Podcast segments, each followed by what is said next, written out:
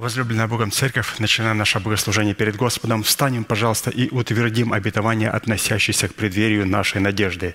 Да воцарится воскресение Христова в наших телах. Аминь. Пожалуйста, будем петь псалом.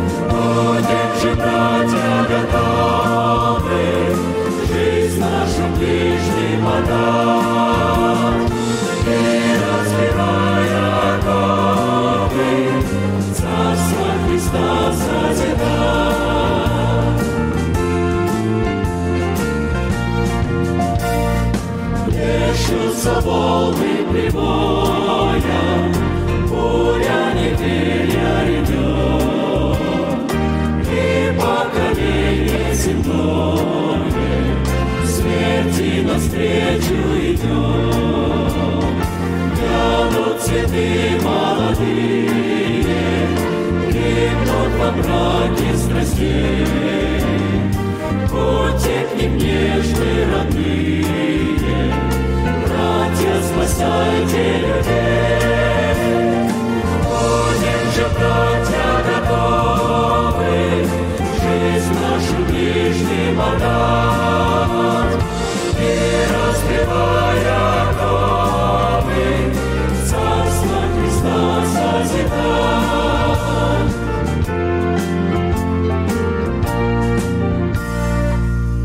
Склоним наши головы в молитве. Небесный Отец, во имя Иисуса Христа, мы благодарны имени Твоему Святому за вновь представленную привилегию быть на месте, которое чертила десница Твоя для поклонения Твоему святому имени. И ныне позволь наследию Твоему во имя крови завета подняться на вершины для нас, недосягаемые, и сокрушить всякое время и запинающий нас грех – во имя Иисуса Христа да будут прокляты на этом месте, как и прежде, все дела дьявола, болезни, нищета, преждевременная смерть, демоническая зависимость, страхи, депрессии, разрушения, косность, невежество. Все это да отступит от шатров святого народа Твоего. И ныне встань, Господи, на место покоя Твоего, Ты и ковчег могущества Твоего, и да облекутся святые Твои спасением Твоим, и да возрадуются пред лицом Твоим. Дай нам больше от Духа Твоего, пропитая нас Духом Твоим святым. Позволь нам найти светлое лицо Твое. Мы благодарим Тебя, что это служение представлено в Твои божественные руки, и мы молим Тебя, продолжай вести его рукою сильную и превознесенную. Великий Бог, Отец и Дух Святой. Аминь. Будьте благословенны. Садись, пожалуйста.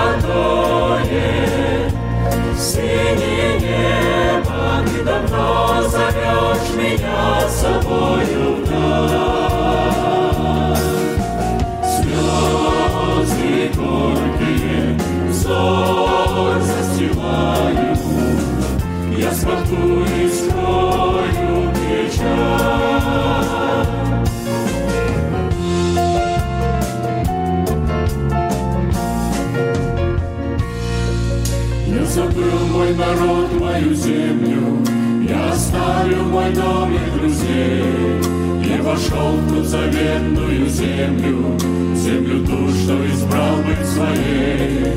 На земле ты с ранником я, а шатер стал домом моим, и ходить пред лицом твоим станя, в ожидании с наследием моей. Городое, синее небо ты давно зовешь меня собою да.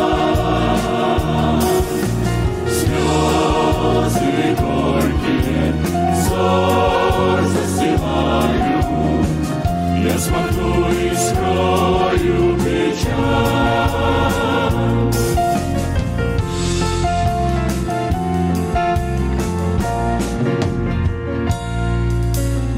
сердце святилище Духа, Мою темп я встречаю с тобой. Я храню его от порока, чтобы слышать твой голос святой. Голос твой для меня рана, твое слово закон для меня. Вожделенное небо право, наилучшая песня моя.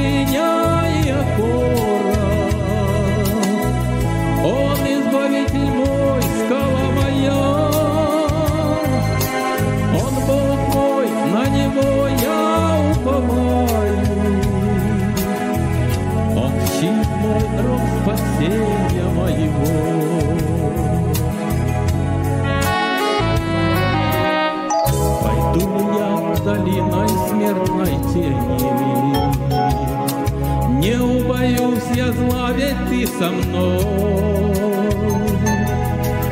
Ты приготовил предо мной трапезу, Покрыл позором всех моих врагов. А если иногда я спотыкаю,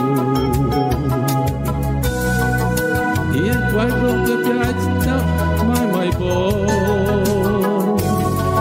самом ты мне раны исцеляешь, И вновь иду я смело за тобой. Господь моя твердыня и опора, Он избавитель мой, скала моя, Он Бог мой, на Него я уповаю. Мой, рог спасения моего.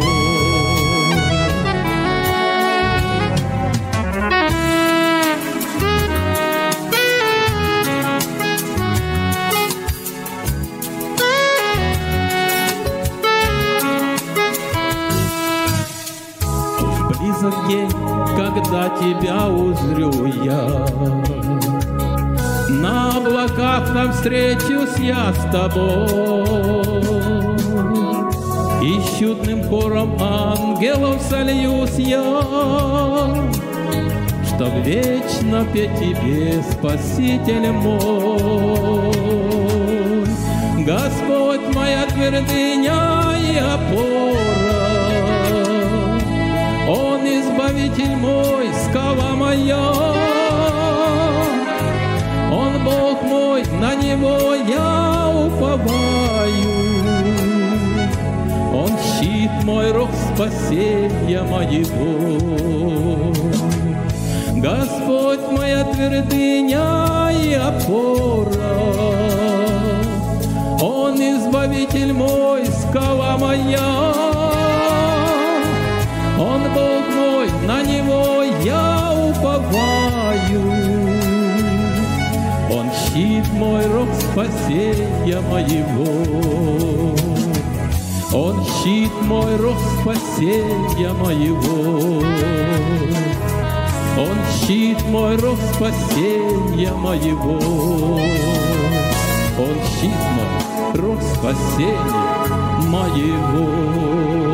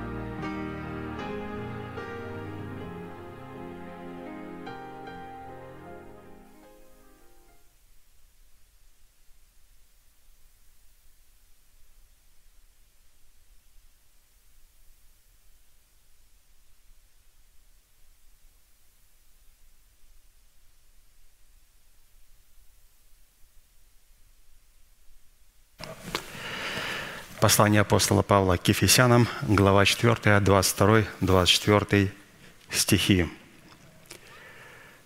«Отложить прежний образ жизни ветхого человека, истлевающего в обольстительных похотях, а обновиться духом ума вашего и облечься в нового человека, созданного по Богу в праведности и святости истины».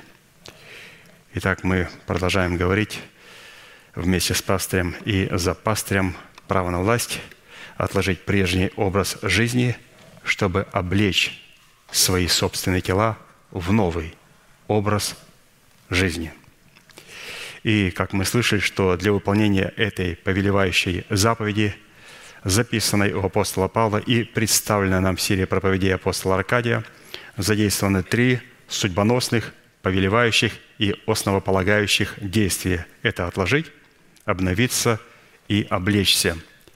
И от выполнения этих трех судьбоносных, повелевающих и основополагающих требований будет зависеть, обратим мы себя в сосуды милосердия или же в сосуды гнева, а вернее, состоится совершение нашего спасения, которое дано нам в формате семени, обуславливающего залог нашего оправдания в дарованном нам спасении, которое в имеющихся трех действиях необходи- необходимо пустить в оборот в смерти Господа Иисуса – чтобы обрести его в собственность в формате плода правды. В противном случае мы утратим оправдание, данное нам в формате залога навсегда. И в связи с этим мы остановились на иносказании 17-го псалма Давида, который раскрывает содержание правовой молитвы в восьми именах Бога Всевышнего. И познание и исповедание полномочий, содержащихся в сердце Давида в восьми именах Бога, позволило Давиду – возлюбить и призвать достопоклоняемого Господа, чтобы спастись от своих врагов. А вот Богу познание и исповедание истины, раскрывающие полномочия Его имен в сердце Давида, дало ему основание задействовать полномочия этих возможностей в битве против врагов Давида. Итак, вот эти восемь имен для меня, они, когда я их исповедую в моем сердце, через это выражаю любовь к Богу и признаю Его как достопоклоняемого Господа для того, чтобы спастись от врагов, а когда Бог слышит это, то это позволяет Ему задействовать полномочия вот этих восьми имен в моей войне против Его и моих общих врагов. Итак, Псалом 17, с 1 по 4 стих. «Возлюблю Тебя, Господи, крепость моя, Господь, твердыня моя и прибежище мое, Избавитель мой, Бог мой, скала моя, на Него я уповаю, щит мой, рог спасения моего и убежище мое. призову достопоклоняемого Господа и от врагов моих спасусь». И давайте вместе, как у нас принято в пятницу, провозгласим эти восемь имен Бога. Итак, «Господи, Ты крепость моя, Господи, Ты твердыня моя, Господи, Ты прибежище мое, Господи, Ты избавитель мой, Господи, Ты скала моя, Господи, Ты щит мой, Господи, Ты рог спасения моего, Господи, Ты убежище мое». Да услышит Господь эти слова, и да увековечит их в нашем сердце, и да соделает нас непоколебимыми, твердыми, в надежде спасения своей души и установления своего тела. Итак, в Писании крепость Всевышнего является как одним из имен Бога, так и одной из неизменных характеристик Бога. На иврите слово «крепость», то есть мы сегодня вот рассматриваем как раз вот это первое имя. На иврите слово, слово «крепость», относящееся к Богу и к Его Слову, содержит в себе такие неизменные достоинства. Крепость имени Всевышнего – это созидающая и сокрушительная сила Слова Всевышнего. Это мощь, могущество и потенциал в Слове Всевышнего – это возможность Всевышнего и способность Всевышнего. Это правда Всевышнего и святость Всевышнего. Это достаток Всевышнего и призабильное богатство Всевышнего. Это непоколебимость и верность Всевышнего своему Слову. Это несокрушенность Всевышнего и красота Всевышнего. Это неизменность Всевышнего в формах, в качестве и состоянии. То есть вот этими характеристиками и как раз обуславливается имя Господа крепость. И как мы видим, что он все эти характеристики заложил как потенциал в свое слово. И что если мы не примем это слово и в свое сердце, не обновим этим словом свое мышление и не начнем исповедовать это имя Бога кроткими устами, он никак не сможет задействовать потенциал, который заложен в имени Бога «Крепость моя». Но мы также должны понимать, что всякий раз, когда мы призываем и говорим, «Господи, Ты крепость моя», мы должны понимать, что Бог нас слышит только через Свое Слово. И если у меня конфликт со Словом, и у меня резонанс со Словом Божьим, то тот потенциал, который заложен в этом Слове, он не сможет себя полностью реализовать. Конечно же, мы можем отодвинуть и сказать, а можно напрямую поговорю, пожалуйста, с Богом? Нельзя. С Богом можно говорить только через Слово. Он говорит через формат Слова с людьми. И иногда люди говорят, а можно просто с папочкой поговорить? Можно? Нельзя. Говори через Слово. Но у меня конфликт с этим Словом. Меня это Слово судит. У меня резонанс с этим Словом. А это страшное Писание говорит, что человек, у которого резонанс со Словом Божьим, он не может соработать с Богом в имени «крепость моя». Иными словами, имя Бога крепость будет задействована против этого человека тем, что если он упадет на этого человека, он раздавит его, а если человек упадет на этот камень, он разобьется.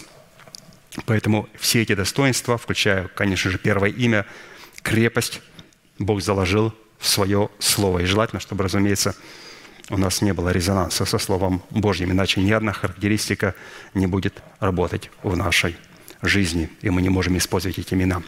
Итак, перед нами стояло четыре классических вопроса. Первое. Какими характеристиками Писание наделяет крепость имени Бога Всевышнего? Второе. Какое назначение в наших отношениях с Богом призвано исполнять полномочия, содержащиеся в крепости имени Бога Всевышнего? Третье. Какие условия необходимо выполнить, чтобы дать Богу основание раскрыть потенциал своей крепости в битве с нашими врагами в лице ветхого человека с делами его и Саула, ищущих погубить нас? И четвертое – по каким признакам следует испытать себя на предмет того, что в нашем сердце пребывает полномочия крепости Бога Всевышнего. В определенном формате мы уже рассмотрели суть первых двух, двух вопросов, а посему сразу обратимся к рассматриванию третьего вопроса. И мы сегодня пройдем его, и потом в будущем рассмотрим четвертый вопрос. Итак, третий вопрос, прочитаем еще раз его. Какие условия необходимо выполнить, чтобы дать Богу основания раскрыть потенциал своей крепости в битве с нашими врагами. То есть какая цена для того, чтобы мы могли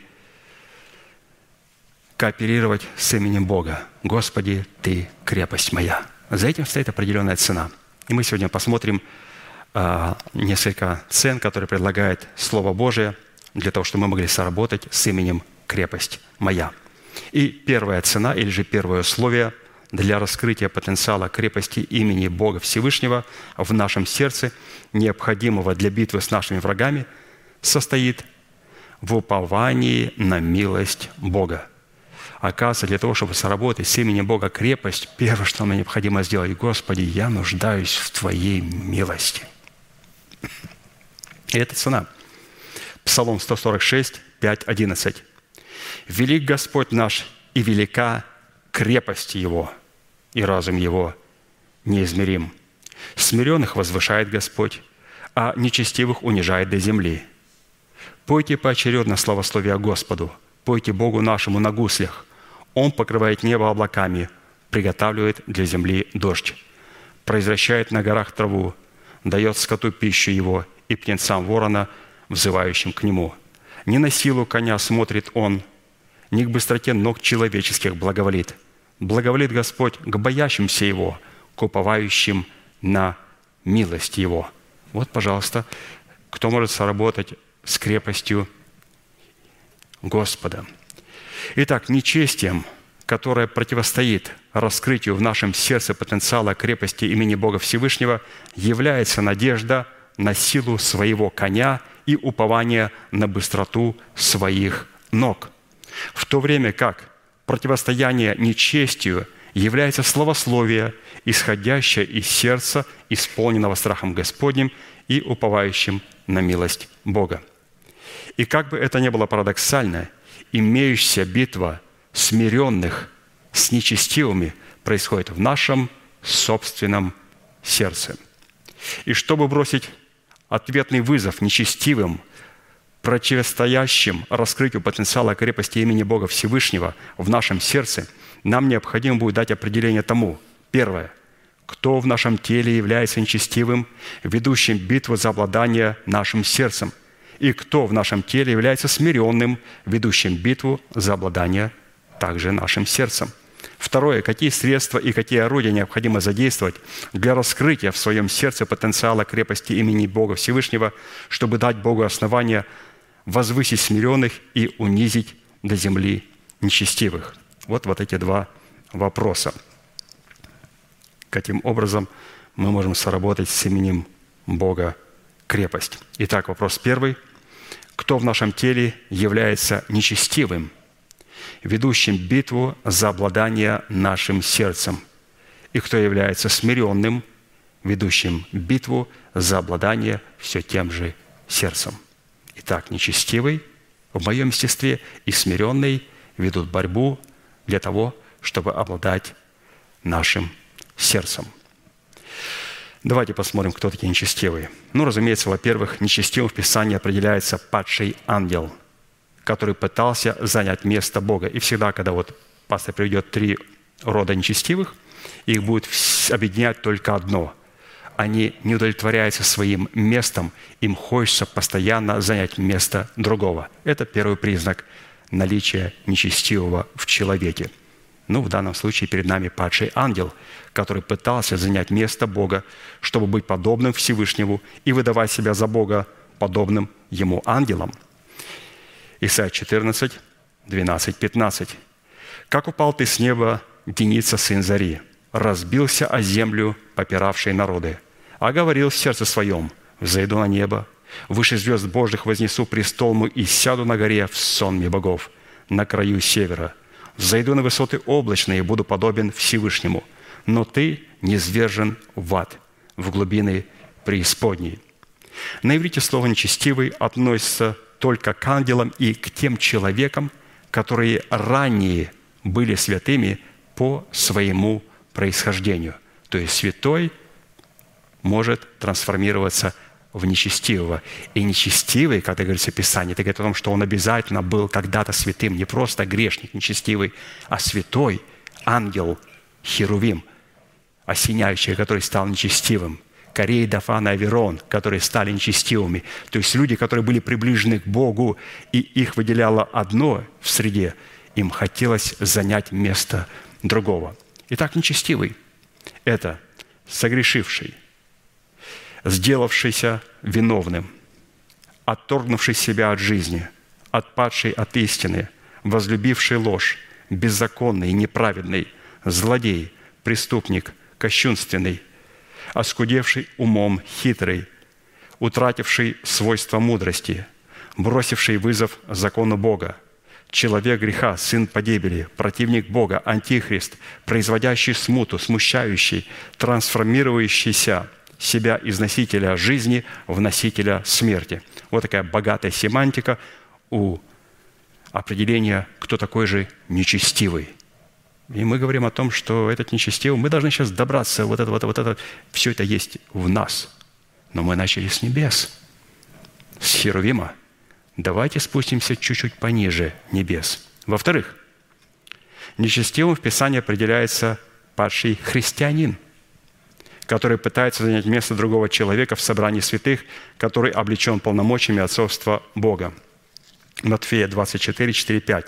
Иисус сказал им в ответ, «Берегитесь, чтобы кто не прельстил вас, ибо многие придут под именем Моим и будут говорить, «Я Христос», то есть Христос помазанник, «Я помазанник», и многих прелестят вот этим ложным помазанием. То есть люди, которые претендуют на роль помазанников. То есть есть разный род помазаний, как однажды пастор наш сказал человеку, который сказал, я такой же помазанник, как и ты. Он говорит, совершенно верно, только у нас два рода помазания. У тебя помазание принимать учителя, слушать его и понимать его, а у меня помазание передавать тебе истину, которую я получил от Отца, и представлять отцовство Бога для тебя. Мы оба помазанники, но видишь два рода помазания. И он вылетел как пробка после такого определения с Церкви Божьей. Он не ожидал, что, оказывается, у помазанников есть два рода помазания. Оно неприятно, когда тебя очень просто, очень коротко ложат на лопатки – вот нечестиво. Два рода помазания. Мы все помазаны, но два рода помазания, и их нельзя путать, потому что она может трансформировать человека в нечестивого. Ну и, разумеется, в-третьих, нечестивым в Писании определяется ветхий человек, живущий где? В нашем теле, который является программным устройством, носящим в себе программу падшего Херувима. Учитывая, что тело святого человека является храмом Святого Духа – или Домом Божьим, целью ветхого человека является неодолимое желание занять в теле человека место Бога.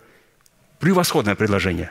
Посмотрите, как только вот это нечестие, ветхий человек узнал, что наше тело является храмом Святого Духа, он захотел занять место, где должен сидеть Дух Святой. Он хочет почувствовать себя Богом, башком в нашем теле. Он говорит, твое тело – храм? Превосходно. Как приятно это слышать. Я хочу сидеть на престоле в твоем теле. То, что хотел делать Херувим осеняющий.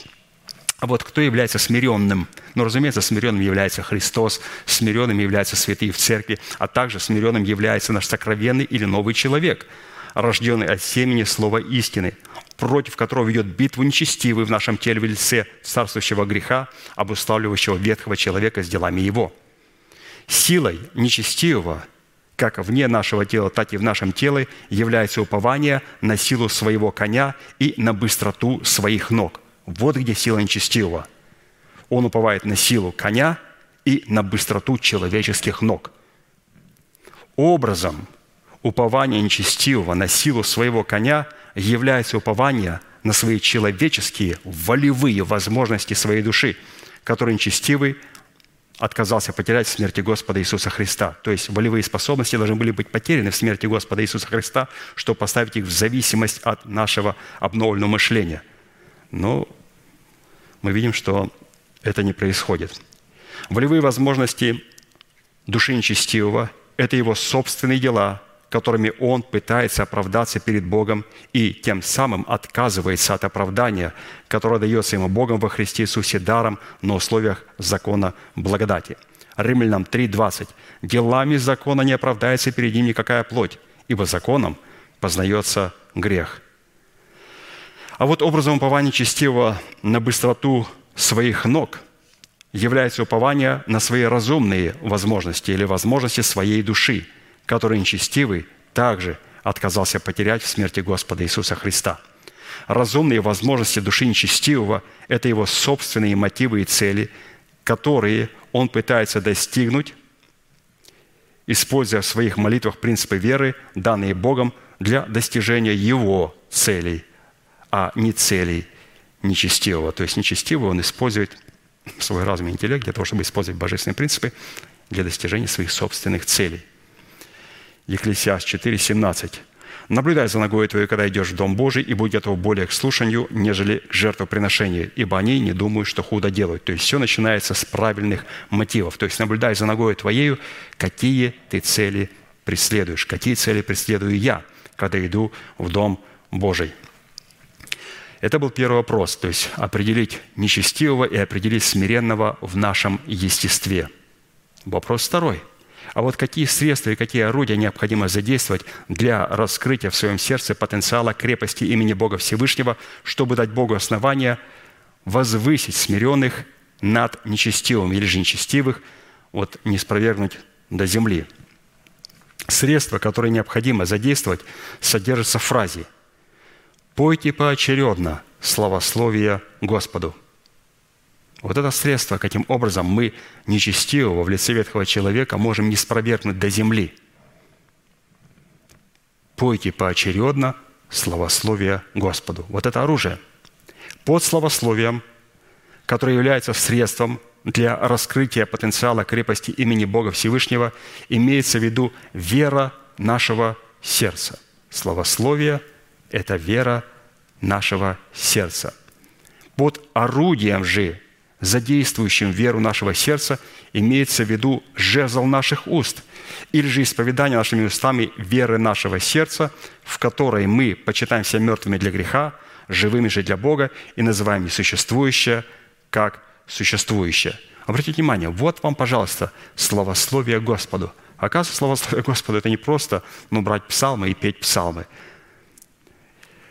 их можно петь, если мы в эти псалмы помещаем суть нашей веры, которая называет несуществующее как существующее, где мы почитаем себя мертвыми для греха, живыми же для Бога. А практически все псалмы Давида вот как раз на вот этом определении и зиждется. Просто необходимо помнить, Господи, я пою эти псалмы, но в этих псалмах я называю несуществующее, как уже существующее. Это было у Давида, я хочу, чтобы это было также и у меня. Интересно, что и то, что глагол поочередно во фразе «пойте поочередно словословие Господу» в данном месте Писания на иврите означает отвечать или говорить в ответ или же откликаться словословием и хвалой на голос содержимого в своем сердце. А посему фраза «пойте поочередно» говорит о том, что вера нашего сердца обладает определенным голосом, который может возбуждать нас к словословию, чтобы утверждать те обетования, голос которых мы услышим в своем сердце. То есть пойте поочередно словословие Господу. Мы поняли, что такое словословие, и вот здесь пастор прекрасно показал, что такое петь поочередно. Оказывается, не просто пою я, поет она, или же он, красиво, петь поочередно. У меня в сердце должно сначала запеть. А если в сердце не поется – то и на устах не будет петься. Песня начинается с сердца. Посмотрите, как красиво написано. Пить поочередно – это вначале позволить Слову Божьему принять в сердце, чтобы оно там запело и стало обладать определенным голосом радости непорочной. И потом я уже своими устами начинаю исповедовать не в резонанс, а в унисон со своим духом ту истину, которую мы приняли. Поэтому святые ключевое слово – поочередно. Если исповедую слово, которого нету в сердце, я не могу петь, как Давид. Давид все свои псалмы пел поочередно. Пел его дух, пели его уста. Пел его сердце, пели и его уста. А нечестивый, как определяется, в сердце не поет, в сердце кошки скребут, а он поет красивые псалмы. Хорошо, хвала – Писании термин хвалы является неким юридическим инструментом, а также правовым форматом, подтверждающим легитимное отношение человека с Богом. А посему именно посредством хвалы дети Божии призваны подтверждать свое право на отношения с Богом, выстраивать свои правильные взаимоотношения с Богом и получать помощь от Бога через хвалу, когда мы эту хвалу поем поочередно. Теперь, что же такая хвала? Хвалить туда включается тоже очень богатое определение. Хвалить – это, ну, во-первых, конечно же, перечислять имена и титулы Бога. Но это не все. Дальше.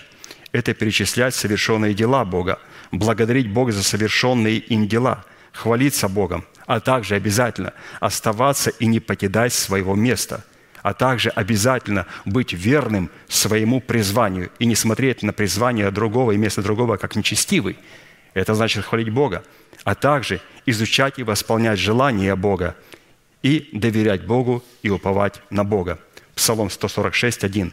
«Хвалите Господа, ибо благо петь Богу нашему, ибо это сладостно, хвала подобающая». Теперь мы идем дальше. Хвала, которую мы поем поочередно, она должна быть также и подобающая. Что такое подобающая хвала? Подобающая – это отвечающая требованиям святости, отделенная от зла, непричастная к непокорности, поставившая себя в зависимости от откровений Божьих, молящаяся в соответствии требований времени, вопиющая о помощи к Богу на основании Его уставов, понравившаяся Богу или угодившая Богу. Вот это и есть подобающая хвала. А вот ключ к освоению стратегии хвалы в данной молитвенной фразе находится в смысловом значении глагола «научаешь» и «вразумишь». Научишь и вразумишь. То есть подобающей хвале необходимо научиться и необходимо вразумиться. И вот два места, где это написано. Псалом 118, 171, 172. «Уста мои произнесут хвалу, когда ты научишь меня уставом Твоим, язык мой возгласит Слово Твое, ибо все заповеди Твои праведны». И другое место тоже из 118 псалма, 169, 170, чуть ниже. «Да приблизится вопль мой пред лицо Твое, Господи, по Слову Твоему вразуми меня. Да придет моление мое пред лице Твое, по Слову Твоему избавь меня».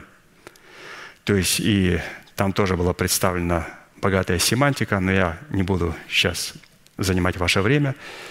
И пастор показал, что для того, чтобы быть наученным вот подобающей хвале, необходимо, во-первых, иметь учителя. И необходимо принять это слово в свое сердце. «Я научен». И он говорит, этого недостаточно. Теперь нам необходимо также вразумляться этой истиной. То есть то, что мы делаем на ячейках – или же, когда встречаемся друг с другом, мы начинаем вразумляться, или же доводить те откровения, которые мы приняли через научение, через учителя, вразумляться, то есть доводить их до понимания, до разума, чтобы не понять те истины, которые я услышал в пятницу и воскресенье, через вразумление в общении. И оно намного эффективнее, когда люди общаются. То есть намного труднее получать а, какое-то вразумление, когда человек один сидит и думает, и думает, и думает. Вот я по себе вот я могу сидеть, думать, думать, думать.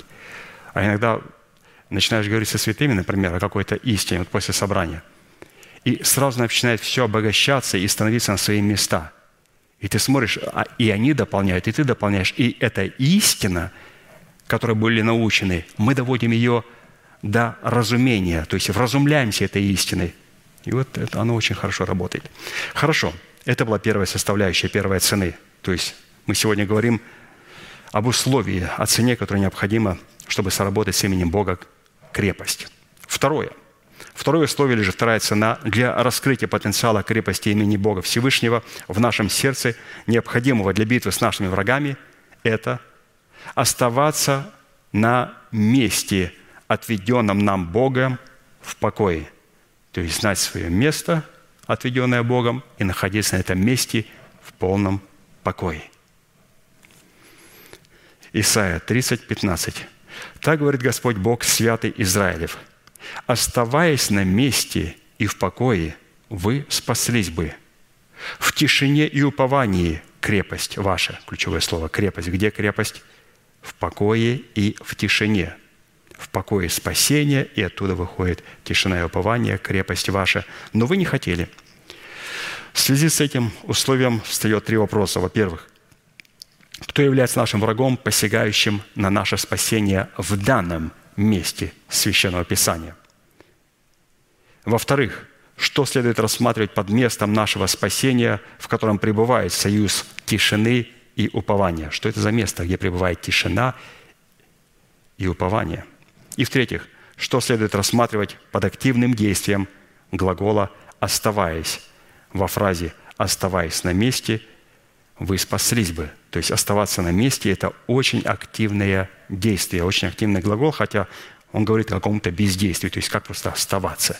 Просто оставаться на месте. Может, куда-то надо бежать, что-то надо делать, кому-то спасать. Нет, оставаться на месте.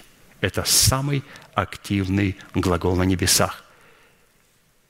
И Саул этого не понимал. Надо было просто оставаться на месте и ждать, пока придет пророк совершить жертву. И он стал бегать, суетиться, принесите. Как приносить жертву? Вы не знаете, как молиться Богу. Надо что-то делать. Начал приносить жертвы. И пришел пророк Божий и сказал, ты чем занимаешься? Я же тебе сказал, оставаться в покое.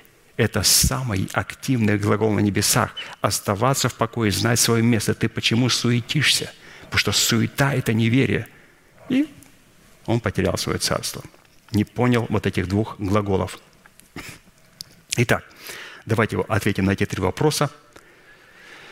И напомню вопрос первый. Кто является нашим врагом, посягающим на наше спасение? Или же та личность, из-за которой мы можем потерять наше спасение? Вы скажете, э, я знаю. Ну, это, наверное, дьявол. А, это, наверное, нечестивые люди или же ветхий человек. Нет. Здесь два уникальных врага будет нам представлены. Это Бог, который дал святой закон Моисея, и наша душа, от которой зависит наше спасение. И они могут быть врагами нашего спасения, если мы правильно не соработаем с ними. Итак, исходя из Первое. Исходя из разбираемого нами обращения Господня, следует, что врагом нашего спасения является непосредственно сам Бог, но в достоинстве своего закона, если Он, этот закон, или же Бог через свой закон, святой закон Моисея, обнаруживает в нашем сердце грех непокорности и беззакония. Бог тогда для такого человека является врагом спасения. Люди с удивлением сказали – не Твоим ли именем мы пророчествовали и многие чудеса творили? И Ты на наших улицах творил. Он посмотрел на них, как на врагов, и сказал, беззаконники, я никогда не знал нас. Он говорит, а когда это мы стали врагами? Он говорит, с самого начала. Потому что вы так и не поняли, что такое тишина и что такое покой в этой тишине – вы что-то делали, творили какие-то чудеса, на каких-то улицах проповедовали, меня там не было. Я находился в состоянии атмосферы тишины, в активном действии покоя. Итак, Бог является вот врагом такого спасения для таких вот беззаконных людей. Грех непокорности Богу состоит в том, что тех, кого Бог называет своим народом, и которые приближаются к Богу только своими устами и языком своим чтят Его, сердце же их далеко отстоит от Него – и благоволение их перед Ним есть изучение заповедей человеческих. Вот для таких людей Бог является врагом их спасения. А спасением, которое предлагается нам в тишине или же на месте тишины и упования, является избавление от угрозы Его закона, обнаруживающего в нашем теле грех и дающего силу греху, который производит смерть. Разумеется, чтобы избавиться от закона греха и смерти – находящийся в нашем теле, необходимо прежде избавиться от царствующего греха, живущего в нашем теле, за которым стоит наш ветхий человек с делами его. И насколько уже нам известно, процедура избавления от ветхого человека с делами его состоит в том, что мы на неукоснительных требованиях означенных в Писании, могли бы законом умереть для закона, чтобы жить для умершего и воскресшего. Галатам 2, 18, 21. «Законом я умер для закона, Зачем? Чтобы жить для Бога. Я сораспялся Христу, и уже не я живу, но живет во мне Христос. А что ныне живу по плоти, во плоти, не по плоти, прошу извинения, во плоти, в теле. Он не жил по плоти, он жил в теле, во плоти. То живу верою в Сына Божья, возлюбившего меня и предавшего себя за меня. Не отвергаю благодати Божьей, то есть не отвергаю вот этой тишины Божьей. Не отвергаю благодати Божьей, а если законом оправдания, то Христос напрасно умер. Если в этом шуме есть оправдание в делах собственных, то он говорит, напрасно Христос умер. Исходя из рассматриваемого нами обращения Господня, чтобы законом умереть для закона, необходимо расположиться в месте тишины и упования – и таким образом дать Богу основание спасти нас от ветхого человека с делами Его, против которого обращена испепеляющая святость Его закона – и второй враг, то есть мы увидели, что здесь Бог враг, Второе, исходя из разбираемого нами обращения Господня, следует, что врагом нашего спасения, к которому мы обращаемся за спасением от гнева всемогущего, является наша собственная душа. Но какая душа, которую мы отказались посредством истины креста Христова потерять в смерти Господа Иисуса Христа? То есть наша душа является нашим собственным врагом – и от нашей души зависит спасение нашего духа и нашего тела. Либо мы приобретаем душу как своего друга, а его можно приобрести где только в смерти Господа Иисуса Христа, либо она становится нашим врагом и врагом спасения. Наша собственная душа может быть врагом спасения, если не будет потеряна в смерти Господа Иисуса Христа. Вопрос второй. Что следует рассматривать под местом нашего спасения, в котором пребывает союз тишины и упования. Весьма важно рассматривать полномочия достоинств тишины и упования в границах определенного места, так как вне этих установленных Богом границ они утрачивают свои полномочия и остаются только в наших устах. Это видно из фразы. Еще раз, Исайя 30, 15. «Оставаясь на месте и в покое, вы спаслись бы. В тишине и уповании крепость ваша, но вы не хотели. Из имеющегося обращения святого Израилева следует, что под местом, на котором мы призваны оставаться, имеется в виду тишина. Тишина, как надежда, пребывающая в нашем сердце и являющаяся атмосферой и состоянием нашего сердца. В то время как под покоем имеется в виду результат этой тишины, выраженной в уповании. Тишина – это атмосфера, атмосфера, которая создана пребывающей надеждой, откровения в нашем сердце, а покой, который вытекает из тишины, это упование, которое исходит из надежды откровения Божья. Тишина – это надежда, покой – это упование. И не имея надежды и упования, мы бы не могли спастись. Другими словами говоря, тишина – это основание надежды нашего спасения, а покой – это упование, возведенное на фундаменте надежды. Давайте посмотрим, как Иисус работал с этими двумя терминами. В его жизни, в его служении присутствовала как тишина, твердая надежда учения в сердце, так и полный покой. Очень активное действие, как упование на Бога, что Бог верен своему Слову. Но этот полный покой может быть только там, где есть атмосфера тишины, где есть надежда, где откровение определенные положены в сердце. И когда откровение положено в сердце, там создалась надежда. Это надежда атмосфера божественной тишины, которая влечет полный покой. Полный покой. Давайте посмотрим на Христа. Марка 4, 37, 41. «И поднялась великая буря, волны били в лодку, так что она уже наполнялась водою. А он спал – на корме, на возглавии. Его будет, и говорят ему, «Учитель, неужели тебе нету нужды, что мы погибаем?» И встав, он запретил ветру и сказал морю, «Умолкни, перестань». И ветер утих, и сделалась великая тишина, которая была в сердце Христа. И сказал им, что вы так боязливы, как у вас нет веры – и убоялись страхом великим, и говорили между собой, кто же сей, что и ветер, и море повинуются ему. Кто? Это тот Христос, у которого в сердце есть великая тишина. Великая тишина – это великое учение и великие заповеди, написанные в сердце человека, которые через исповедание приводят в покой все то, что вот клокочет извне или же там в других каких-то сферах через покой, упование. Итак, вопрос третий. Продолжаем стоять на этом месте и рассматривать его. Что необходимо предпринять, чтобы иметь силу оставаться на месте тишины и покоя? То есть надо же сохранить теперь эту атмосферу. Как сохранить эту атмосферу тишины – чтобы постоянно приводить себя в состояние покоя, в состояние упования на Слово Божье. Достоинство тишины и покоя в сердце человека обуславливают учение Иисуса Христа, пришедшего во плоти, которое содержится в природе и свойствах тесных врат и узкого пути. О, тесные врата и узкий путь позволят мне войти и находиться в состоянии тишины.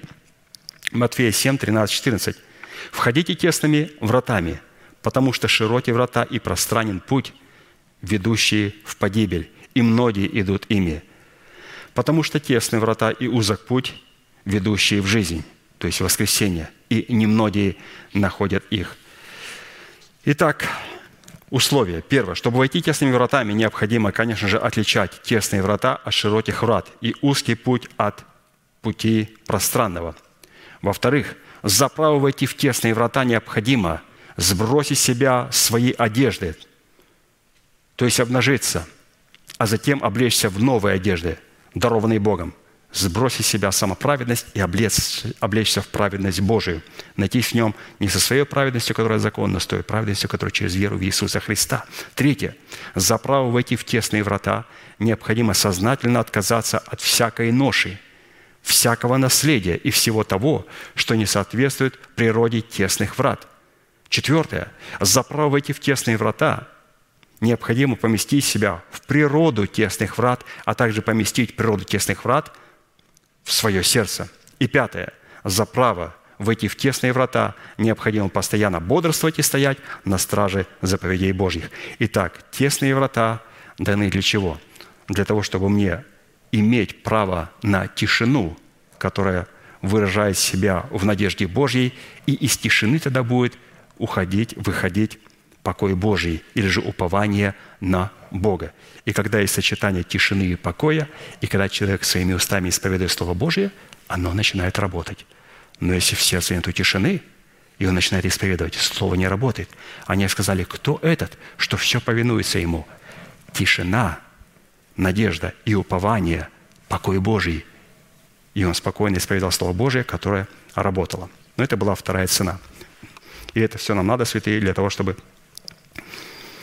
нам приобрести а, как нашу душу, так же и Бога, чтобы они не были нашими врагами, врагами нашего спасения. Потому что в том сердце, в котором нету тишины, а в котором воют шакалы и бесы, то Бог для такого человека является врагом. Также и душа должна стать нашим другом и понять, что от нее зависит очень много. Писание говорит, братья, спасайте души ваши. Мы спасены в надежде – если ваша душа будет продолжать так себя вести, быть вашим врагом, то вы потеряете все, и ваш дух, и ваше тело. Все будет вержено в гиену огненную. Поэтому необходимо приобрести душу как друга, а где ее приобрести как друга? Необходимо в смерти Господа Иисуса Христа. Погрузить в смерть, умереть для своего народа, для дома своего отца и для своих, разумеется, желаний. И это была вторая цена. Третья цена – Условия для раскрытия в нашем сердце потенциала крепости имени Бога Всевышнего, необходимо для битвы с нашими врагами, состоит в том, чтобы представить доказательство того, что мы являемся отраслью, происходящей от корня Есеева, и ветвью, произрастающей от корня его. Исайя 11 глава, 1-5 стих. «И произойдет отрасль от корня Иисеева, и ветвь произрастет от корня его, и почиет на нем Дух Господень, Дух премудрости и разума, Дух совета и крепости, мы говорим о крепости, Дух ведения и благочестия, и страхом Господним исполнится, и будет судить не по взгляду очей своих, и не по слуху ушей своих решать дела. Он будет судить бедных по правде, и дела страдальцев земли решать поистине, и жезлом уст своих поразит землю, и духом уст своих убьет нечестивого – и будет припоясанием чресел его правда, и припоясанием бедра его истина». Главная цель в данном пророческом обетовании состоит в том, чтобы жезлом уст своих, представляющими исповедание веры нашего сердца, поразить, во-первых, землю нашего рабства, и также духом уст своих убить нечестивого в своем земном теле в лице ветхого человека – Первое. Крепость имени Бога Всевышнего в человеке – это не просто какое-то внутреннее свойство или приобретенная черта характера, но это милость и истина Всевышнего, призванная в лице Духа Господня почивать только на том человеке, который будет являться отраслью, происходящей от корня Есеева и ветвью от корня его. То есть крепость имени Бога Всевышнего происходит только там, кто происходит от корня Исеева и является ветвью от этого корня. И также крепость имени Бога Всевышнего, представленная в лице Святого Духа, почивающая на определенном святом человеке, всегда растворена и уравновешена достоинствами Духа премудрости и разума, Духа совета и крепости, Духа ведения и благочестия. Равновесие таких природных достоинств, выраженных в природе Святого Духа, почивающего на человеке, дает Богу основание исполнить такого человека страхом Господним, чтобы он мог судить бедных по правде и дела страдальцев земли решать поистине. Происхождение от корня Иисеева – это непременное условие, которое дает Духу Господню основания почивать на нас, чтобы облечь нас полномочиями крепости своего имени. Итак, вопрос первый. Что следует рассматривать в нашем теле землей рабства? И кто в нашем теле является бедным и страдальцем в земле нашего рабства, которое необходимо поразить жезлом своих уст?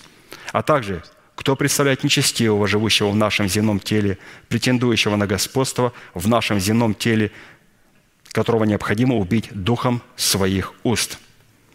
То есть перед тем, как Господь убьет духом своему уст нечестивого антихриста, Он хочет, чтобы мы занялись своим нечестивым внутри нас и убили его духом своих уст. Второе. На каких условиях мы призваны отвечать требованиям отрасли, происходящей от корня Исеева, чтобы дать основание Духу Господню, а почивать на нас в крепости Всевышнего.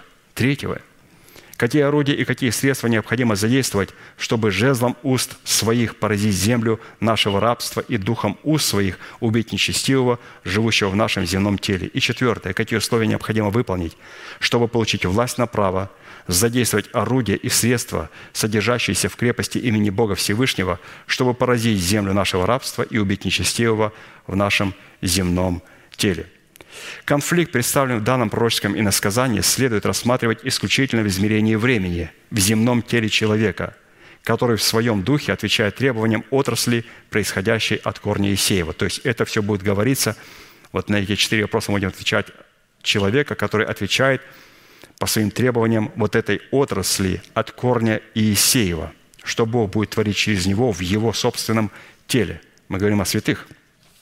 Итак, давайте вспомним вопрос первый – Вопрос первый, что следует рассматривать в нашем теле с землей рабства? Кто в нашем теле является бедным и страдальцем в земле нашего рабства? И кто является нечестивым, живущим в нашем теле и претендующим на господство в нашем теле? Бедным и страдальцем в земле нашего рабства, который мы призваны поразить жезлом своих уст, является наш новый человек, который призван установить в нашем теле державу жизни вечной. Наш новый человек является бедным и страдальцем.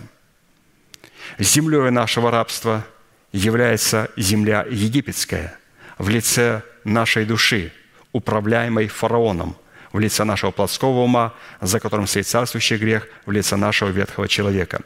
Ветхий человек, которого мы призваны поразить духом своих уст, это программное устройство персонифицированного греха, которое мы унаследовали от семени суетной жизни наших отцов по плоти.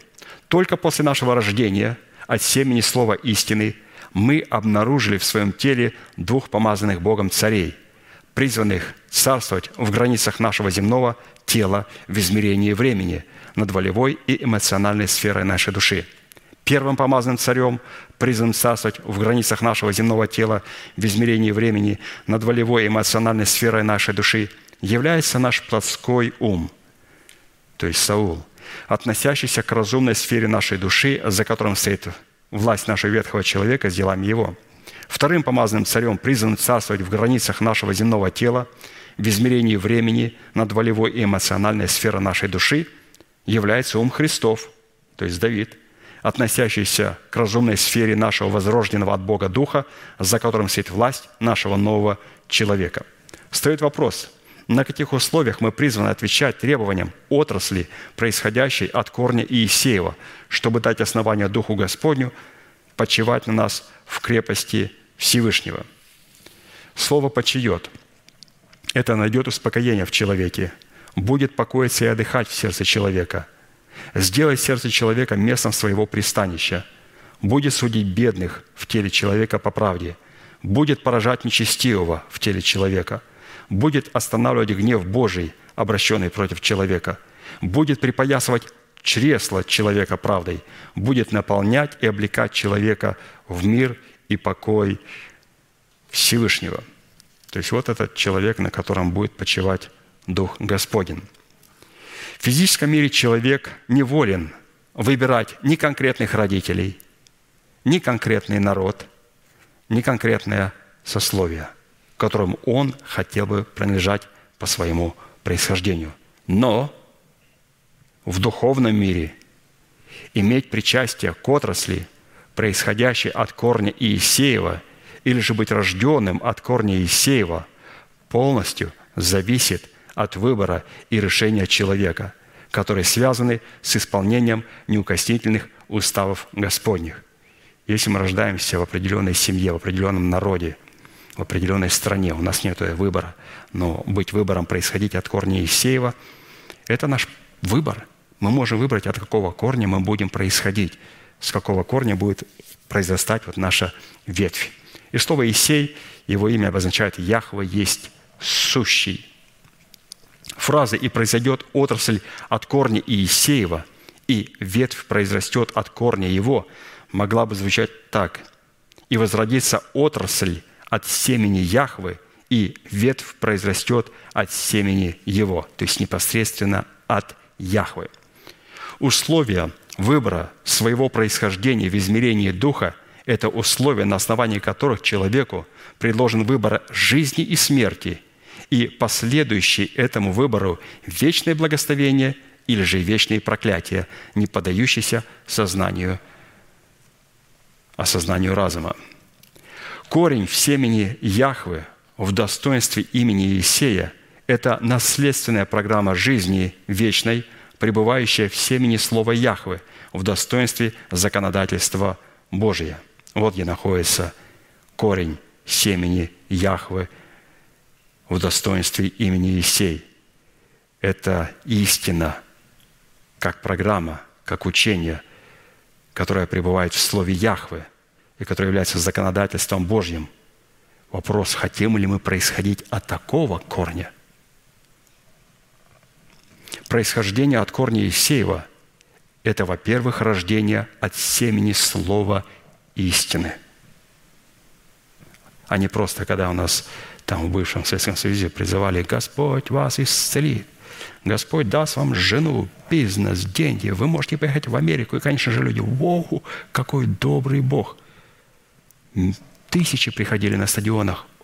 И с Америки, с других стран смотрели, посмотрите, какое пробуждение в России – на Украине и там в других республиках бывшего Советского Союза.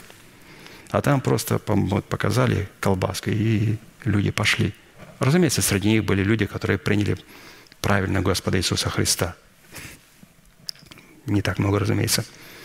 Для того, чтобы быть рожденным от Иисея, необходимо быть рожденным от слова истины, делающего нас отраслью – происходящий от корня Исеева, или же новым человеком, созданным по Богу во Христе Иисусе, несущим в себе наследственную программу жизни вечной.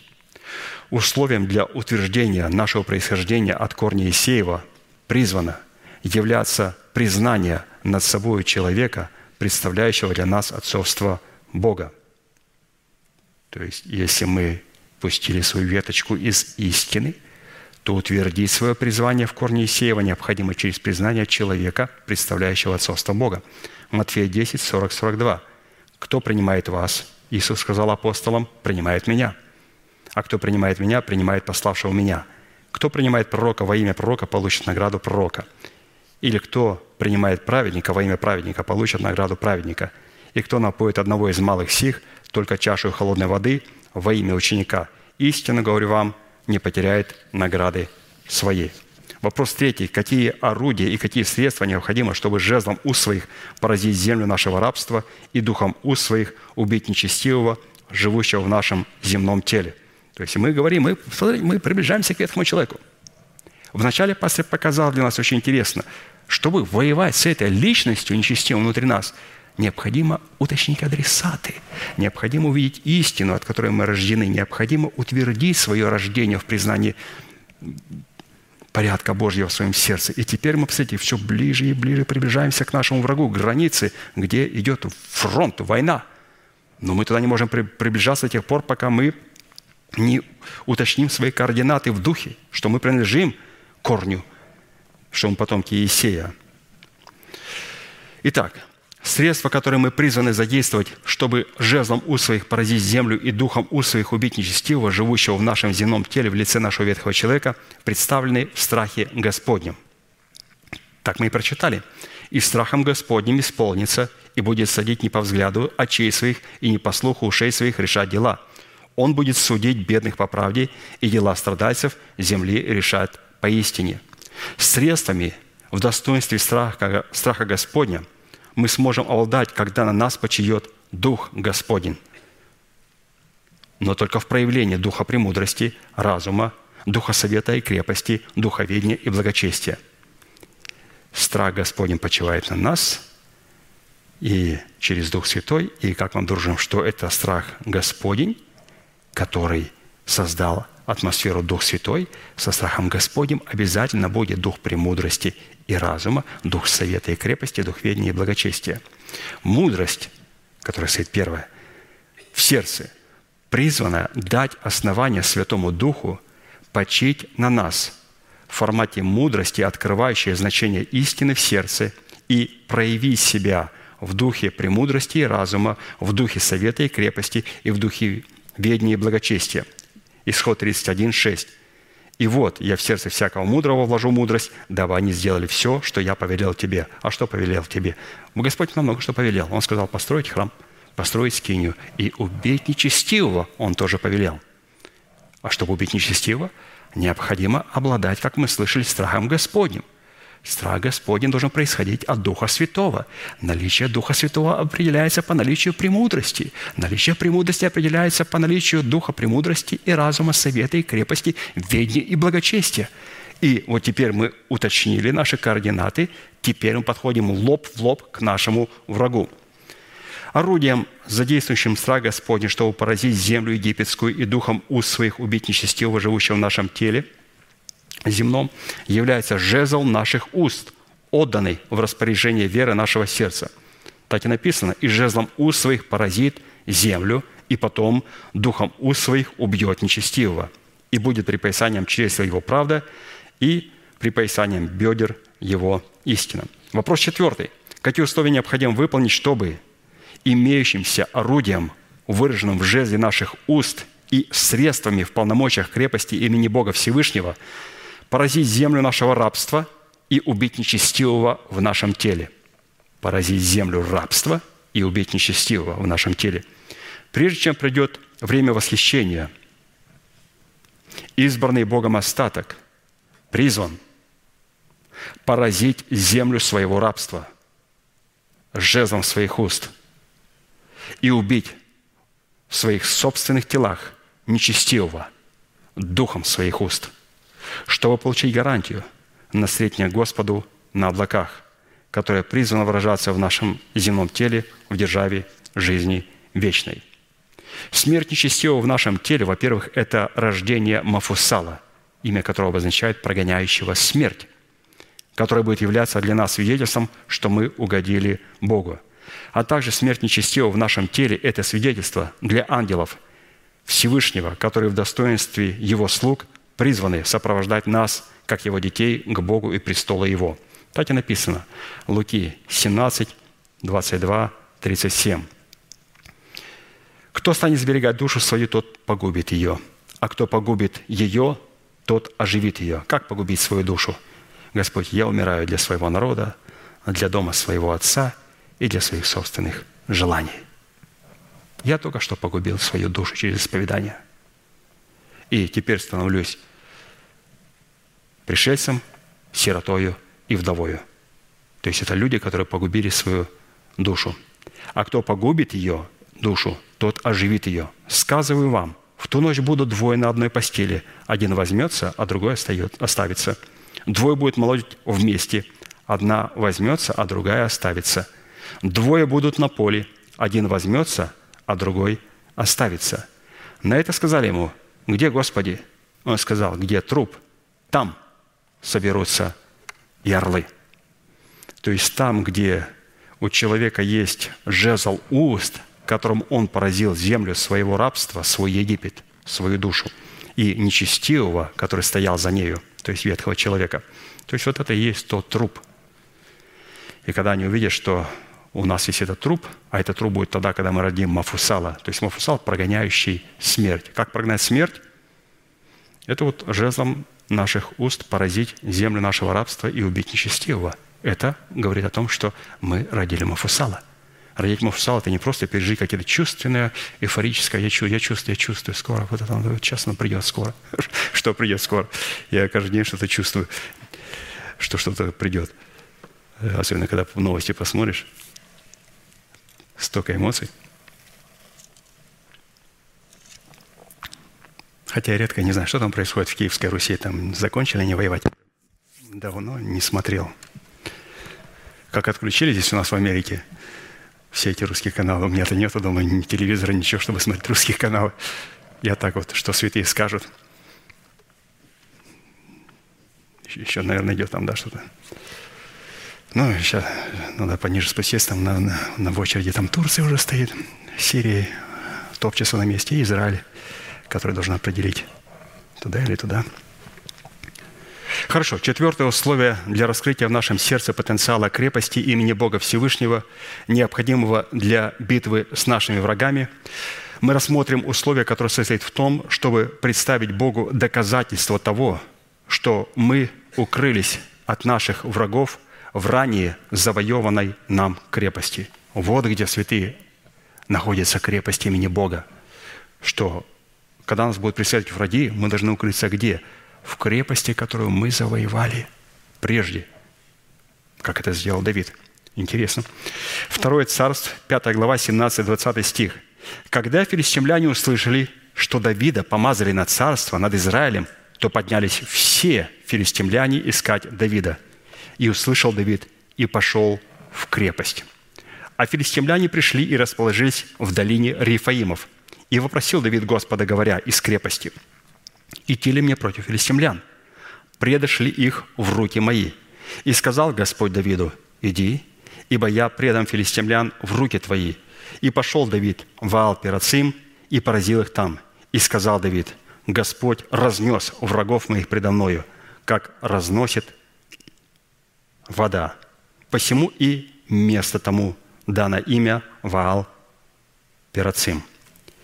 Именно способность Давида укрыться в завоеванной им крепости дала Богу основание облечь Давида в крепость своего имени. Еще раз, способность наша вместе с Давидом укрыться в прежде когда-то завоеванной нам крепости даст Богу основание облечь Давида в крепость своего имени, чтобы он мог пойти и поразить ополчившихся против него филистимлян. Учитывая же, что мы рассматриваем это событие в нашем теле, нам необходимо будет ответить на ряд вопросов, связанных с аналогичными обстоятельствами, в которых оказался Давид. Во-первых, кем является и какую образную роль играют филистимляне в нашем земном теле в измерении времени. Во-вторых, какое обстоятельство сподвигло филистимлян искать Давида, чтобы сразиться с ними. В-третьих, почему филистимляне избрали своим плацдармом именно долину Рифаимов для ведения битвы с Давидом. И в-четвертых, что это за крепость, в которой Давид укрылся от филистимлян, и в которой Бог мог услышать Давида и облечь его в крепость своего имени. Филистимляне, как мы знаем, это потомки Ханана, сына Хама, поселившиеся в земле Господней и сделавшие ее землей своего обитания – задолго до того, как Бог пообещал дать эту землю Аврааму и его потомкам.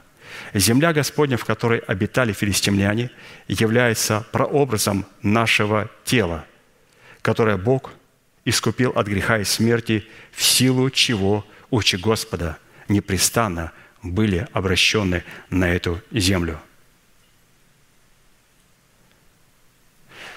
Ну, красивое предложение. Земля Господня, в которой обитали филистимляне, является прообразом нашего тела, которое Бог искупил от греха и смерти. В силу чего? В силу чего? Насколько мы держим наше искупление верою и исповеданием существующего в существующее, почитай себя мертвыми грехами для Бога, в силу чего очи Господа непрестанно, без остановки обращены на эту землю, на наше тело. А посему ханаанская земля – это образ человека, который через наставление вере родился от семени слова «истину», в силу чего его земное тело стало собственностью и святыней Бога. Второзаконие 11, 10, 12. «Ибо земля, в которую ты идешь, чтобы овладеть ею, не такова, как земля египетская, из которой вышли вы, где ты, посеяв семя твое, поливал ее при помощи ног твоих, как масляничный сад. Но земля, говорится о ханаанской земле, в которой они вышли из Египта, но земля ханаанская, земля, но земля, в которую вы переходите, чтобы овладеть ею, есть земля с горами и долинами, то есть с обетованиями. Посмотрите, где находится обетование, в земле ханаанской. Так надо же выйти из души, выйти из Египта, чтобы взять Ханан, и потом, чтобы Ханан стал Израилем, победителем – это земля, обетованная с горами и долинами, и от дождя небесного напаяется водою. Земля, о которой Господь Бог твой печется, очи Господа Бога твоего непрестанно на ней от начала года и до конца года. Посмотрите, как Бог смотрит на наше тело, несмотря на то, что это еще земля хананская. И как пастор и говорил, что земля хананская – это тело, в котором еще царствует, господствует царствующий грех. Но когда он связан – вначале через исповедание, потом это становится землею Израиль, победитель. После нашего рождения семени слова истины, когда наше сердце было очищено от мертвых дел, и на его скрижалях была запечатлена истина начальствующего учения Христова, оно стало местом пламенеющего огня Святого Духа, от которого возгораются мысли, представляющие желания и цели ума Христова, противоборствующие мыслям, которые воспламеняются царствующим грехом. Вопрос второй. Какие обстоятельства сподвигло нечестивых и необрезанных филистимлян искать Давида, чтобы сразиться с ним? Мы говорим о том, что вот эти филистимляне необрезанные внутри нас. Почему они вот начинают себя так проявлять? Причиной, которая сподвигла нечестивых и необрезанных филистимлян искать Давида, чтобы сразиться с ним, послужило то, обстоятельство, что Давид был помазан на царство над всем Израилем или же над всей землей израильской, которая ранее называлась Палестиной или землей хананской. Это видно из фразы «Когда филистимляне услышали, что Давида помазали на царство над Израилем, то поднялись все филистимляне искать Давида». Это образ весьма желанного и знаменательного события – для нас это весьма желанное и очень знаменательное событие в жизни моей и каждого христианина, призванного произойти в земном теле, в измерении времени, всякого человека, рожденного от семени слова истины, которое должно собою ознаменовать помазующую власть на право владеть своим телом. И такая помазующая власть на право владеть своим телом представлена в обновлении нашего мышления духом нашего ума, который является умом Христовым в нашем теле.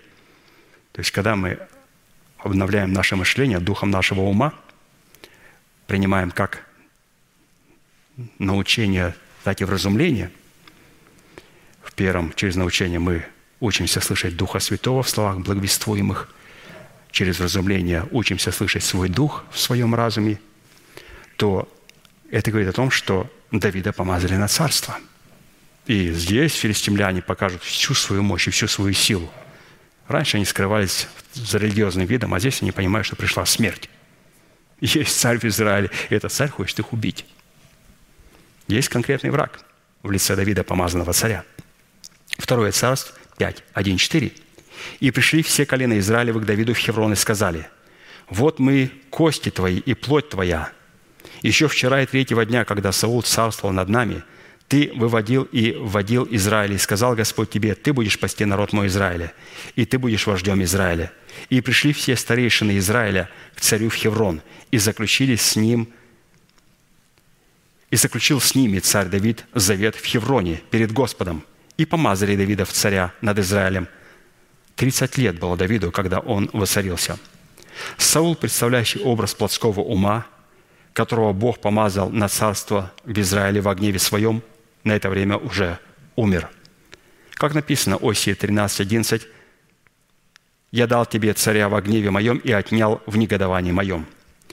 Давид в противоположность Саулу представлял образ ума Христова, а Хеврон, куда пришли старейшины 12 колен Израилев, чтобы помазать Давида в цари над Израилем, это место завета. Хеврон – это место завета. Фраза 30 лет был Давид, когда он воцарился, указывает на время, в которое человек из рода Ааронова мог посвящать себя в священники, чтобы священнодействовать перед лицом Господа и представлять волю Божию Израилю. Таким образом, Давид в своем лице одновременно представлял образ царя и священника. Это время, когда искупленный Богом человек рассматривается Богом мужем совершенным и пришедшим в миру полного возраста Христова, который уже не может поколебаться – или же колебаться и увлекаться всяким ветром учения по лукавству человеков, по хитрому искусству обольщения. А вот образ старейшин 12 колен Израилевых, с которыми Давид заключил завет перед Господом в Хевроне, и которые помазали его на царство над всем Израилем, это образ истины, начальствующего учения Христова в 12 основаниях стены Нового Иерусалима, с которой человек посредством своего мышления, обновленного духом своего ума, заключил завет. То есть 12 старейшин – это учение Господа Иисуса Христа, с которым мы заключаем завет своим удовольным мышлением.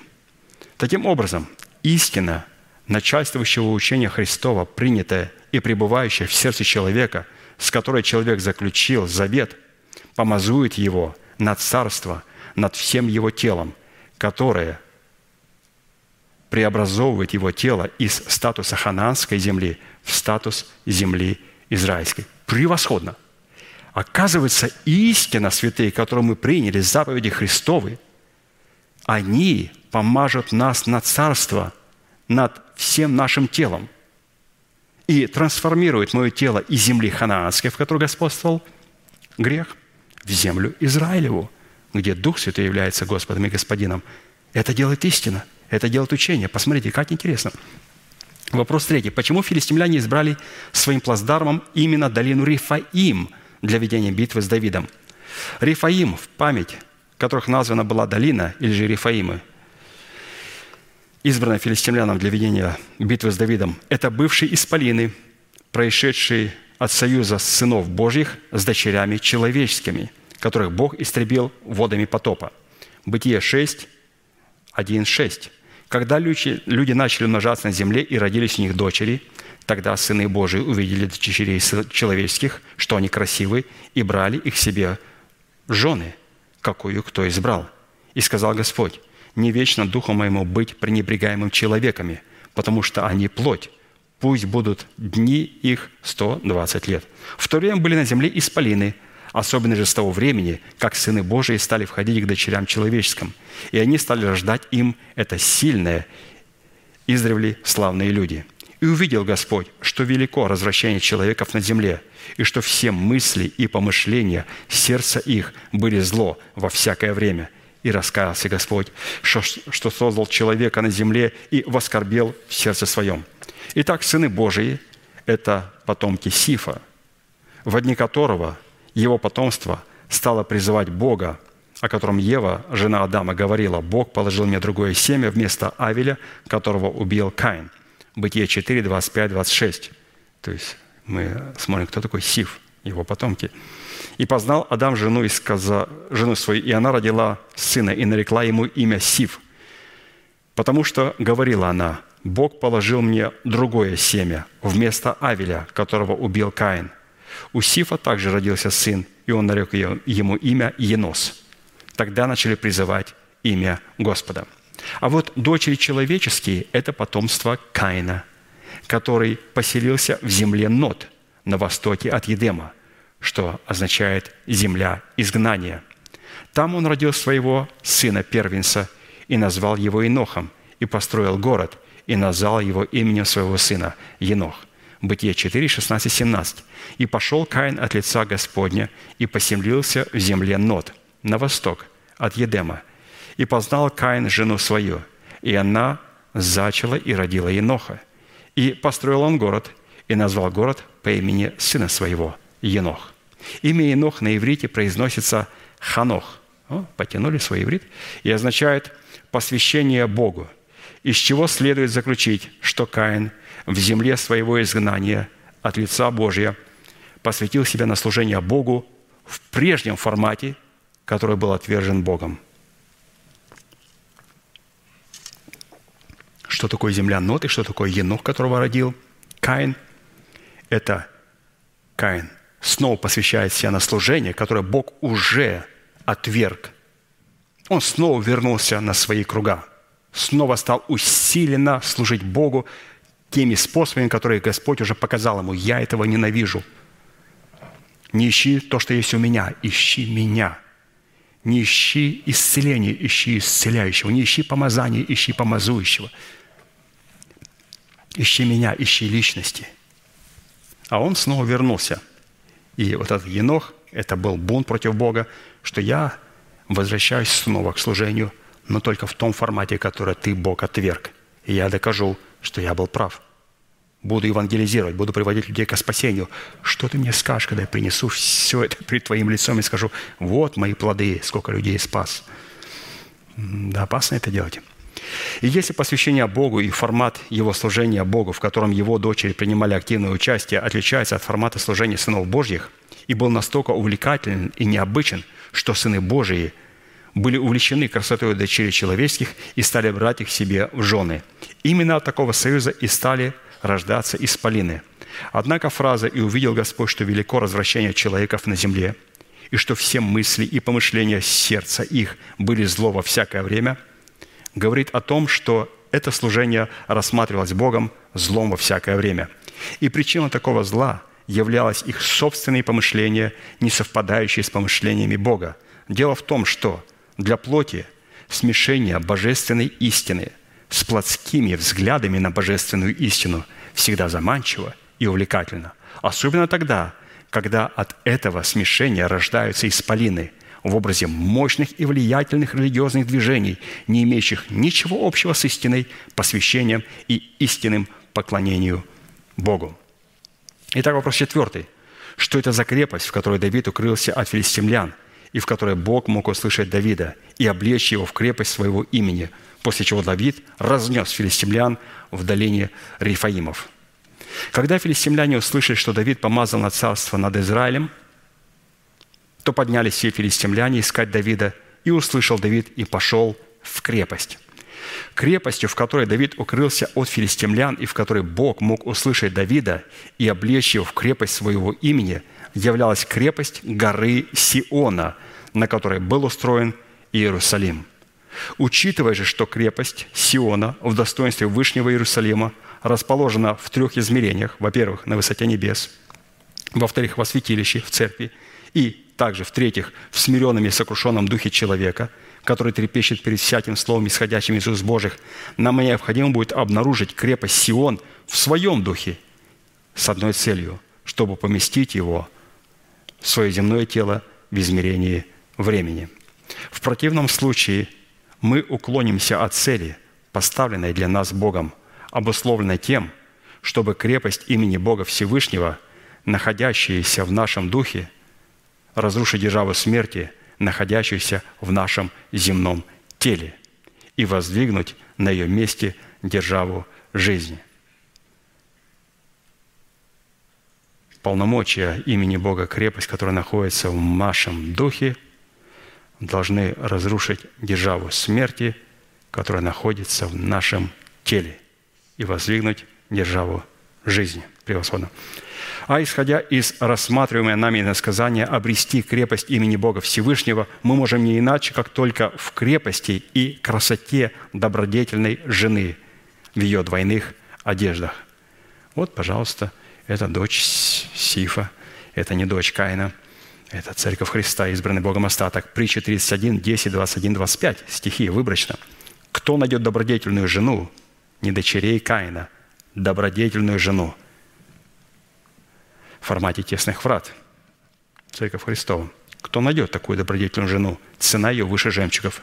Не боится стужи для семьи своей, потому что вся семья ее одета в двойные одежды.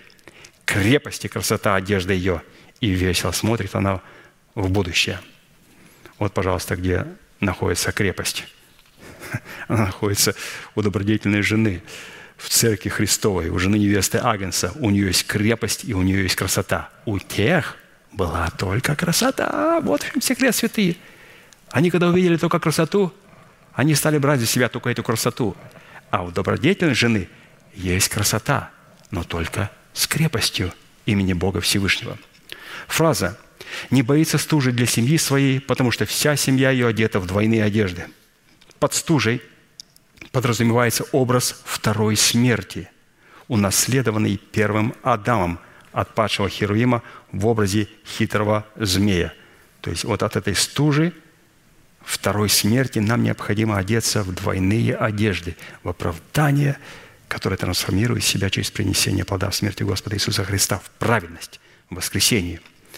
А под образом двойных одежд в достоинстве крепости и красоты подразумевается формат оправдания, пришедший формат сердечной праведности. Псалом 111, 6, 8. «Праведник вовек не поколеблется, в вечной памяти будет он, не убоится худой молвы, сердце его твердо, уповая на Господа, утвержденно сердце его, он не убоится, когда посмотрит на врагов своих». А вот фраза «крепость и красота», одежда ее, и весело смотрит она на будущее, означает, что благодаря достоинству своих одежд, обусловленных крепостью, правдой и красотой, исходящей из этой правды, она весело смотрит на нетленное богатство Христова, а в частности на обетование, относящееся к преддверию нашей надежды. То есть кто мог подумать, да, она крепости, красота одежды ее, она весело смотрит на будущее, в будущее. То есть она смотрит на обетование, относящееся к преддверию нашей надежды. Превосходно. Кстати, слово «красота», которое исходит от крепости одеяний двойных одежд жены в достоинстве ее праведности в данном месте Писания на иврите имеет совершенно иное значение, не имеющее ничего общего с красотой дочерей человеческих. Красота дочери Сиона – это благолепие, изящность, утонченность, великолепие, величие, честь, слава, достоинство, благородство, выражающееся в скромности, атмосфера непорочной радости. Вот какими качествами должны обладать братья и сестры. То есть вот этой качество, которое есть у добродетельной жены. Практически это атмосфера Царства Небесного, пребывающего в сердце человека, и сердце человека, пребывающего в атмосфере Царства Небесного. Псалом 26, 1, 3. Господь – крепость жизни моей, кого мне страшиться? Если будут наступать на меня злодеи, противники и враги мои, чтобы пожрать плоть мою, то они сами приткнутся и падут. Если ополчится против меня полк, не убоится сердце мое. Если восстанет на меня война, и тогда буду надеяться. Аминь. Пожалуйста, будем молиться, будьте благословенны вашей молитве.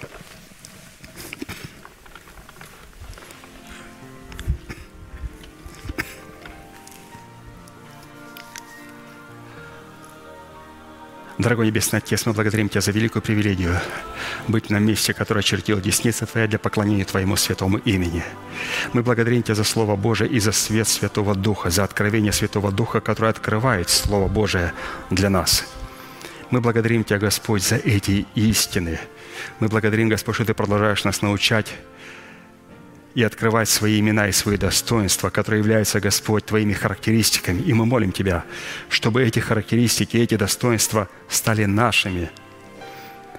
И мы их делаем своими, Господь, тогда, когда мы помещаем их в свое сердце, когда мы этими истинами обновляем свое мышление, и когда мы эти истины исповедуем своими устами, мы, Господь, становимся причастниками Твоего божественного естества – и мы получаем доступ, Господь, к силам будущего века, которые являются, Господь, Твои святые характеристики, явления Твоей святости, Твоей правды и Твоей жизни. Благодарим Тебя, Господь, что мы сегодня можем с радостью смотреть в будущее, потому что Ты позволил нам услышать о крепости и открыть красоту Слова Твоего и откровения Твоего. И мы, Господь, сегодня принимаем Твою истину. Мы благодарим Тебя за то Слово, которое мы слышали. И Ты позволил нам с радостью смотреть на наше будущее. Жив Господь и благословен защитник наш, благословен Бог крепости нашей, который не спровергает всех врагов наших, который не спровергает врагов наших до земли и возвышает смиренных.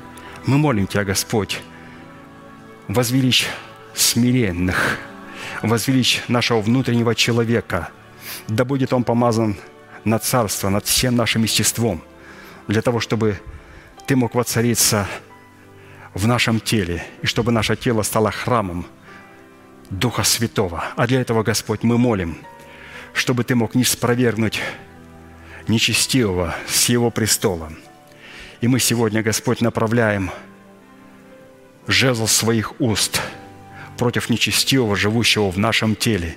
И мы молим Тебя, да будет он поражен во имя Иисуса Христа.